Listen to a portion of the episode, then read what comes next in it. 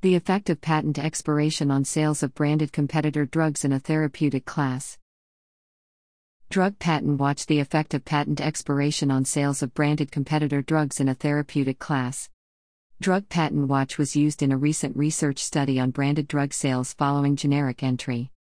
In this paper, authors Jeffrey Fujimoto, Daniel M. Tien, Sophie Snyder, Yepa Hertz, and Stuart Schweitzer analyzed the effect of patent expiration of the first innovative drug in a therapeutic class on competitor sales within the same therapeutic class for five major therapeutic classes.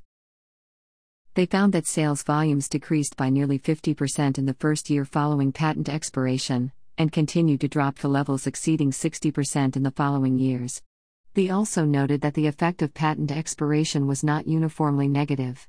In some cases, competitors were often able to obtain dominant market share.